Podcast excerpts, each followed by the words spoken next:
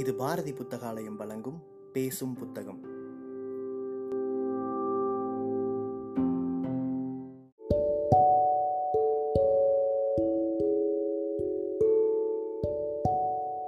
Book day இணையதளத்தின் மூலமாக முன்னெடுக்கப்படும் வாசகர்களுக்கான வாசிப்பு போட்டியில் தேர்வான சிறுகதையை கேட்க இருக்கிறீர்கள்.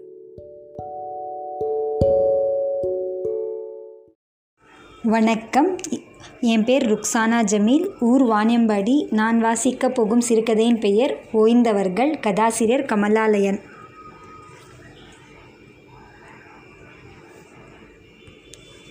கொஞ்சம் தவறி இருந்தாலும் கோபால் சாரின் மேலேயே இவன் சைக்கிளை இடித்திருப்பான். நல்லவேளை கடைசி நிமிஷத்தில் அனிச்சையாக சட்டென்று பிரேக்கை அழுத்தி சைக்கிளை நிறுத்தினான். முதலில் அவர் கோபால் சார் தான் என்பதை கூட கவனிக்கவில்லை. யாரோ ஒரு ஆள் மேல் இழுத்துவிடப் போகிறோமே என்ற பதட்டம்தான் அவனை இயக்கியது. சைக்கிளை விட்டு இறங்கிவிட்டான் இறங்கியும் விட்டான். அப்புறம் கவனித்தால் கோபால் சார் சைக்கிள் ஒன்று மேல் இழுத்துவிடப் போகிறது என்று அவசரமாக ஒதுங்கியவர் இவனை கவனித்து விட்டார். அடேடே சங்கரனா என்னப்பா சௌக்கியமா என்று பதட்டம் கவலையிட்ட குரலிலேயே விசாரிக்கவும் செய்தார். சங்கரன் அவரை பார்த்து முகமலர்ந்தான். வணக்கம் சார். என்ன சௌக்கியமாக இருக்கீங்களா? என்று விசாரித்தான். ஏதோ இருக்கேன்பா கோபால் சார் சிரித்தார். இந்த ஊரின் தபால் நிலையத்தில் இவனுக்கு விவரம் தெரிந்த நாளிலிருந்து அவரை பார்த்து வந்தவன் சங்கரன். போஸ்டல் கிளார்க்காக இருந்து பிரா பிரான்ச் போஸ்ட் மாஸ்டராக ஆனவர். எப்போது இவ இவன் அங்கேயே போனாலும் போஸ்ட் கார்டோ கவரோ என்ன கேட்கிறானோ கொடுத்துவிட்டு இவனுடைய படிப்பை பற்றியும் வீட்டினரின் நலன்களை பற்றியும் விசாரிப்பார். மிக நீண்ட காலமாக அங்கேயே பணியில் இருப்பவர் என்பதால் அந்த பகுதியில் குடியிருப்பவர்களை எல்லோரையும் தனிப்பட்ட முறையில் தெரிந்து வைத்திருக்கும் செய்தார். இப்போது இவன் படிப்பு முடிந்து மெட்ராஸுக்கு வேலை தேடிக்கொண்டு வந்துவிட்ட பிறகு நடுவே எப்போதாவது ஊருக்கு போனால் போஸ்ட் ஆஃபீஸுக்கு தேடி போய் பார்ப்பதுதான் கடைசியாக இரண்டு பார்ப்பதுதான். கடைசியாக இரண்டு முறை ஊர் வந்து திரும்பிய போது அது கூட முடியாமல் போய்விட்டது. வருஷத்துக்கு ஒரு முறையோ இரண்டு முறையோ வருகிற பொழுது வீட்டிற்கு காலை வைத்ததும் இவனிடம் சொல்வதற்கும் இவன் சொல்வதற்கும் ஏராளமான விஷயங்கள் இருக்கும். எங்கேயோ தூரந்தொலை தூரந்தொலைவில் இருக்கிறவனுக்கு தெரியப்படுத்தி அவனையும் ஏன் கஷ்டப்படுத்த வேண்டும்? ஊருக்கு வரும்போது பார்த்து கொள்ளலாம் என்று அப்பா அம்மா சேர்த்து வைத்திருக்கும் விஷயங்களில் மூழ்கினால் இவ வெளியே வருவது சிரமம்தான். அந்த மாதிரி ஆனதால் கடைசி இரண்டு தடவை ஊருக்கு வந்திருந்த போது கோபால் சாரை பார்க்க முடியாமல் போய்விட்டது.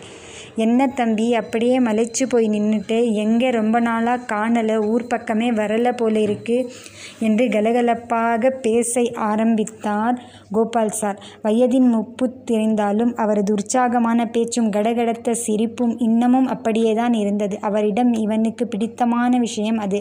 நாற்பது நாற்பத்தைந்து வயதிற்கு மேலாகி விட்டாலே எப்போதும் கடுவன் பூனை மாதிரி முகத்தை வைத்துக்கொண்டு ஒரு ரெண்டு இருப்பவர்கள்தாம் அதிகம். காரணம் எதுவாக இருப்பினும் இந்த கடுமை பூச்சு ஒரு இயல்பான விஷமாகி விஷயமாகி விடுகிறது. வயசானவர்களுக்கு ஆனால் கோபாலின் கோபால் சாரின் விஷயம் கொஞ்சம் வித்தியாசமானதாகவே இருந்தது. அவர் பணியிலிருந்து இந்த கிழக்கு போஸ்ட் ஆஃபீஸ் எப்போதுமே பிஸியானது. காலை பத்து மணிக்கு ஆரம்பித்தால் சாயங்காலம் ஆஃபீஸ் மூடும் நேரம் வரை விடை விடாமல் யாராவது வந்து கொண்டும் போய்கொண்டும் தான் இருப்பார்கள். போஸ்ட் கார்டை கார்டு ஒன்று கொடுங்க என்பவர்கள் இல் இங்கிலாந்து லெட்டர் ஒன்று என்று இன்னும் பிரிட்டிஷ் ஆட்சி காலத்திலே இருப்பவர்கள் கவர் கூட கேட்பவர்கள் இருபது பைசா ஸ்டாம்பு கொடுங்க சார் என்று மொட்டையாக கேட்டுவிட்டு இவர் அஞ்சல் தலையை கொண்டை கொடுத்ததும் இது இல்லைங்க சார் சம்பளம் வர்றதுக்கு ஒட்டுமே ஒட்டுவோமே அது என்று தலையை சொரிப்பவர்கள் மணி ஆர்டர் ஃபார்ம் கேட்டு வாங்கி கொண்டு அவரையே பூர்த்தி பண்ணி கொடுங்க சார் என்பவர்கள் இப்படி ஓடி ஓயாமல் வந்து கொண்டிருக்கும் அத்தனை பேரிடமும் அவர் சிரித்து கொண்டேதான் சமாளிப்பார். வருகிறவர்கள் தமது சொந்த பிரச்சனைகள் பற்றி புலம்புவதை எல்லாம் பொறுமையாகவும் கவனித்துடனும் கேட்டுக்கொள்வார். என்ன பிரச்சனையா? வேணா இருக்கட்டும் யா. மனசை தளர விட்டுறாதே. அதை மட்டும் விடாமல் இரு. எது வந்தாலும் சமாளிக்கலாம் என்று முதுகில் அறைவதைப் போன்ற அழுத்தமான தோனில் சொல்லி கூனல் விழுந்து நலிந்து நிற்கிறவர்களையும் நிமிர்ந்து விடுகிறவர். மாலை மூன்று மணிக்கு மணி ஆர்டரும் ரெஜிஸ்டர் தபாலும் பதிவு நேரம் முடிந்துவிடும் என்றால் என்றாலும் சொல்லி வைத்தார் போல் ரெண்டு ஐம்பத்தஞ்சுக்கு வேர்க்க விருக்க கைகள் கனத்த பதிவு தபால் கவர்களுடன் வந்து நிற்கும் அந்த டிஐஜி ஆஃபீஸ் ஆளை கண்டதும் என்னப்பா உங்கள் ஆஃபீஸ்காரங்க மட்டும் சாயந்தரம் ஆறு மணி வரைக்கும் ரெஜிஸ்டர் வாங்குவோம்னு போ போட்டால் அப்போவும் அஞ்சு ஐம்பத்தஞ்சுக்கு தான் வந்து நிற்பீங்களா என்று கேட்டு சிரிப்பார். மடமடவென்று எல்லா கரையும் எல்லா கவரையும் எடை போட்டு ஸ்டாம்ப் வேல்யூ சரியாக ஒட்டியிருக்கிறார்களா என்று சரிபார்ப்பார். கவரை ஒட்டியிருக்கிறார்களா என்றும் பார்த்து ஒட்டாமல் இருந்தால் ஒட்டச் சொல்லி அக்னாலஜ்மெண்ட் கார்டையும் சேர்த்து சும்மா ஒட்டி விட்டீர்களா அல்லது நுனியில் நூலால் தைத்தீர்களா என்பதையும் பார்த்து விடுவார். அவற்றை ஒரு கையால் ரெஜிஸ்டரில் பதிவு செய்து கொண்டே வந்தவரிடம் குசலம் விசாரித்து கொள்வார். மூன்றேகால் மணிக்கு சேவிங்ஸ் அக்கவுண்டில் பணம் எடுக்க வென் வென்று பாஸ்புக்குடன் வந்து நிற்பார்கள். அந்த நேரத்துக்கு சேமிப்பு கணக்குகளை பதிய வேண்டியதெல்லாம் முடித்து இவர் லெட்ஜரை க்ளோஸ் பண்ணியிருப்பார். வந்தவர் முகம் வியர்த்து போய் மேமாட்டத்துடன் நிற்கும்போது அவரிடம் உறுத்தாத தோணியில் தன்னுடைய இயலாமை சொல்வார்.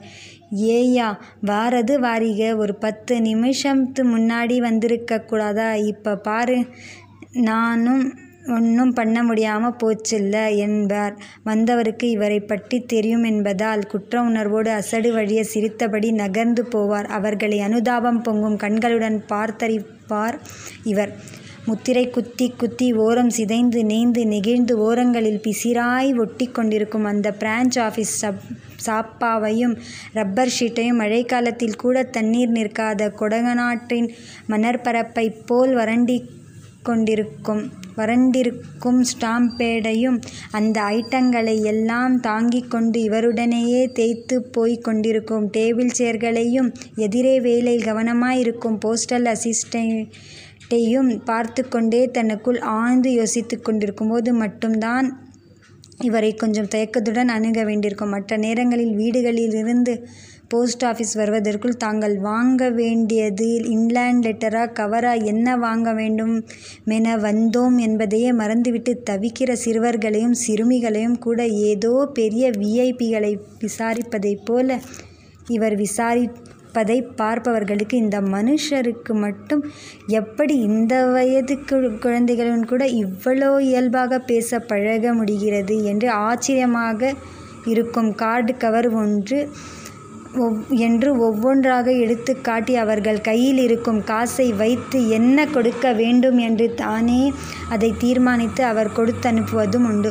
கோபால் சாரின் இந்த மாதிரியான இயல்புகளை சங்கரனுக்கு நிரம்ப பிடிக்கும் சக் சக் என்று சாப்பா குத்தி கொண்டு என்ட்ரிஸ் போட்டுக்கொண்டு சில்லறை கொடுக்கும்போது கூடவோ குறைச்சலாகவோ தவறி விடாமல் பார்த்தபடி ஒரே விஷயத்தை பற்றிய திரும்ப திரும்ப சந்தேகம் கேட்டு நிற்கிற ஆள்களிடம் கூட பொறுமை இழக்காமல் பதில் சொல்லிக்கொண்டு கொண்டு நன்றாய் பழகியவர்கள் வந்தால் அவர்களிடம் அவரவர் வீட்டு பிரச்சனைகள் பற்றியெல்லாம் ஆத்மார்த்தமா விஸ் மே விசாரித்து பதிலுக்கு ஆறுதல் சொல்லி ஏயப்பா போஸ்ட் ஆஃபீஸில் அத்தனை பரபரப்புக்கு நடுவே கோபால் சாரால் எப்படி இந்த மாதிரி இருக்க முடிகிறது? இப்போது நினைத்து பார்த்தாலும் இவன் வளர வளர மூத்து தளர்ந்தது. கொண்டு வந்திருக்கும். கோபால் சார் அதே பழைய சிரிப்போடும் வளர்ச்சியோடும் இப்போதும் இருப்பது தான் ஆச்சரியமாக இருந்தது. என்ன சங்கரா ரொம்ப ஆழமாக யோசிச்சு நின்றுட்டேன் மறுபடியும் ஒரு முறை கோபால் சார் கேட்டது தான் இவனுக்கு உலக நினைவே வந்தது. பஸ் ஸ்டாண்டில் இருந்து மதுரை பழனி திருச்சி நத்தம் சிங்கம் புனரி என்று எல்லா பக்கமும் விரைந்து போய் கொண்டிருக்கிற விரைந்து போய் கொண்டிருக்கிற பஸ்கள் கவர்மெண்ட் ஆஸ்பத்திரிக்கு போய் கொண்டும் வந்து கொண்டும் இருக்கிற ஜனங்கள் டட்லி ஹை ஸ்கூல் காம்பவுண்டும் சென்ட் மேரிஸ் காம்பவுண்டும் எதிரெதிரே முனைகளில் நிற்க ரயில்வே ஸ்டேஷன் ரோடும் கடை வீதி ஹாஸ்பிட்டல் ரோடுகளும் ஒன்றாக வந்து சேருகிற அந்த நார்த் சந்தையில் மாலை நேரத்தில் பரபரப்பில் இப்படி நடுத்தெருவில் கோபால் சாரையும் எதிரே நிற்க வைத்துக்கொண்டு யோசனையில் மூழ்கிவிட்டோமே என்று இவனுக்குள் குற்ற உணர்வும் வெட்கமும் எழுந்தன. மன்னிக்கணும் சார். ரொம்ப நாள் கழித்து திடீர்னு பார்க்குறமா போஸ்ட் ஆஃபீஸில் உங்கள் ஒர்க் பற்றின பழைய ஞாபகங்களில் மூழ்கிட்டேன். அதான் என்று இவன் சைக்கிளை ஓரமாக தள்ளி கொண்டு போனான். கோபால் சார் கடகடவென சிரித்தார். பழைய ஞாபகமா? அதெல்லாம் எனக்கு எனக்கும் கூட இனிமேல் பழைய ஞாபகம்தான்ப்பா ரிட்டையர் ஆகி ரெண்டு வருஷம் ஆச்சு என்ன சார் சொல்கிறீங்க ரிட்டையர் ஆகிட்டிங்களா நிஜமாவா? ஏன்பா? நான் என்ன மார்க்கெண்டேனா ரிட்டையர் ஆகாமல் அப்படியே சர்வீஸில் இருக்கிறதுக்கு? என்று மறுபடியும் கடகடத்து சிரித்தார். வெளேரென்று நரைத்திருந்த தலை தடித்த பிரேம் போட்ட மூக்கு கண்ணாடிக்குள்ளிருந்து ஊடுருவி பார்க்கிற விழிகள் போஸ்ட் ஆஃபீஸில் இடைவிடாமல் இயந்திர கதியில் இயங்கி அழுத்து போன உடல். சரி எங்கள் கடவு தெருவுக்கு தானே? ஆமாம் சார் சன்னதி தெருவில் புக் ஸ்டால் வரைக்கும் போகணும். தங்கச்சி ரெண்டு புக்ஸு வாங்கிட்டு வரணும். தங்கச்சிக்கு ரெண்டு புக்ஸு வாங்கிட்டு வரணும். வாப்பா நானும் கடத்தெரு பக்கம்தான் போகிறேன் பேசிக்கிட்டே போகலாம். சங்கரன் இப்போது பார்க்கும் வேலையை பற்றி தங்கையின் படிப்பை பற்றி அம்மா அப்பாவின் நலத்தை பற்றி கோபால் சார் விசாரித்து கொண்டே நடந்தார். இவனும் அவரை பற்றி விசாரித்தான். பேச்சு மும்முரத்தில் மெல்ல நடந்த இவர்கள் முனிசிபல் ஆஃபீஸ் எதிரே நடந்து கொண்டிருந்த போது பின்னாலிருந்து ஒரு குரல் கேட்டது. முதலில் இரண்டு பேருமே கவனிக்கவில்லை. மீண்டும் மீண்டும் அந்த குரல் ஒலித்த போதுதான் இவன் கவனித்தான். கோபால் அண்ணாச்சி கோபால் அண்ணாச்சி என்று சாரைத்தான் அழித்தது அந்த குரல். சார் உங்களை தான் யாரோ கூப்பிடுறாங்க போலிருக்கு என்று சொன்னான் இவன். கோபால் சார் நின்று திரும்பி பார்த்தார். முனிசிபல் ஆஃபீஸ் வாசலில் இரண்டு மூன்று பேர் நின்று கொண்டிருந்தார்கள். இவரைப் போலவே சம வயதினர் முகமெல்லாம் மலர கைகளை கூப்பிக்கொண்டு சிரிப்பே முகமாக இவரை நோக்கி சற்று முன்னால் நகர்ந்து வந்தார் ஒருவர். மற்ற இரண்டு பேரும் அங்கேயே நின்றார்கள். கோபால் சார் ஒரு நிமிஷம் திகைத்து நின்றார். பின் வருபவரை இனம் கண்டு கொள்ள பிரியத்தனம் செய்தார்.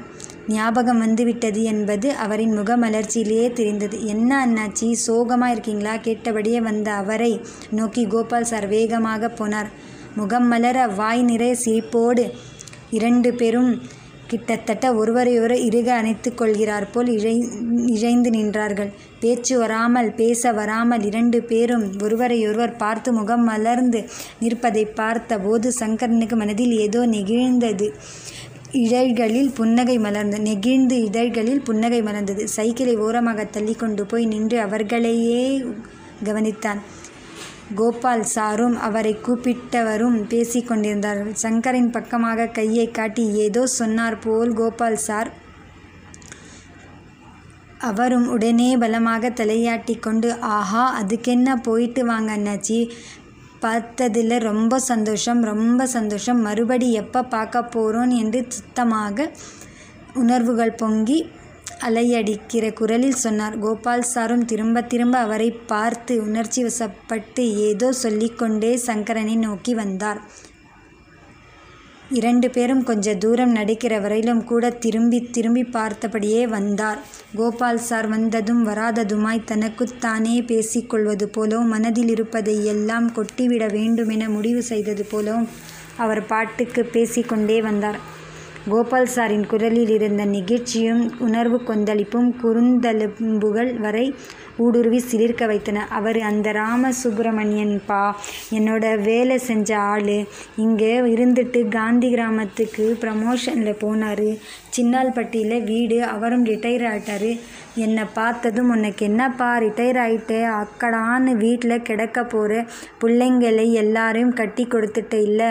கடைசி பையனும் மதுரை காலேஜில் சேர்த்துட்டேன் இன்னும் என்ன குறை உனக்குங்கிற? நான் என்னத்தை சொல்கிறது ரெண்டாவது பொண்ணு புருஷன் செத்து போன அப்புறம் ஒரு குழந்தையோடு வீட்டில் வந்து உட்காந்துக்கிறான்னு சொல்லவா? பெரிய பையன் ஒருத்தன் போன வருஷம் தற்கொலை பண்ணிக்கிட்டதை சொல்லவா? கடைசி பையனை மதுரை காலேஜில் சேர்த்துட்டு அவன் மதுரை போக வர சீசன் டிக்கெட்டுக்கு சாப்பாட்டு செலவுகளுக்கு திண்டாடுறது சொல்லவா? எதை சொல்ல ரிட்டையர் ஆகிட்டா என்னமோ? எந்த வேலை வெட்டி இல்லாமல் பென்ஷன் வாங்கி தின்னுட்டு பொழுத போக்குறவனுங்க அப்படின்னு தான் நினைக்கிறாங்க. இப்போ நான் சுப்பிரமணியனை கேட்டேன்னு வச்சுக்கோ.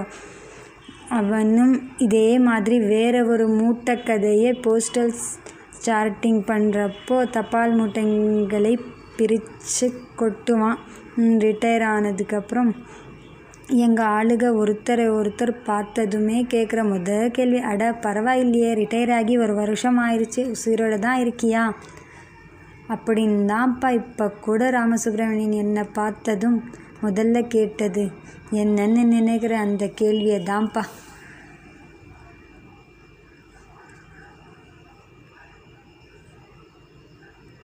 இத்துடன் கதை நிறைவடைகிறது. நன்றி.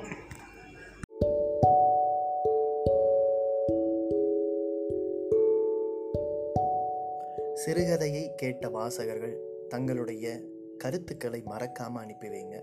புக் டே இணையதளம் மூலமாகவோ அல்லது நாங்கள் கொடுத்துருக்கிற வாட்ஸ்அப் எண் மூலமாகவோ அல்லது எங்களுடைய சமூக வலைத்தள பக்கங்களின் மூலமாகவோ உங்கள் கருத்துக்களை மறக்காமல் தெரிவிங்க. கருத்துக்களின் அடிப்படையில் தேர்வாகும் சிறந்த வாசிப்புக்கு பரிசளிக்கப்படும்.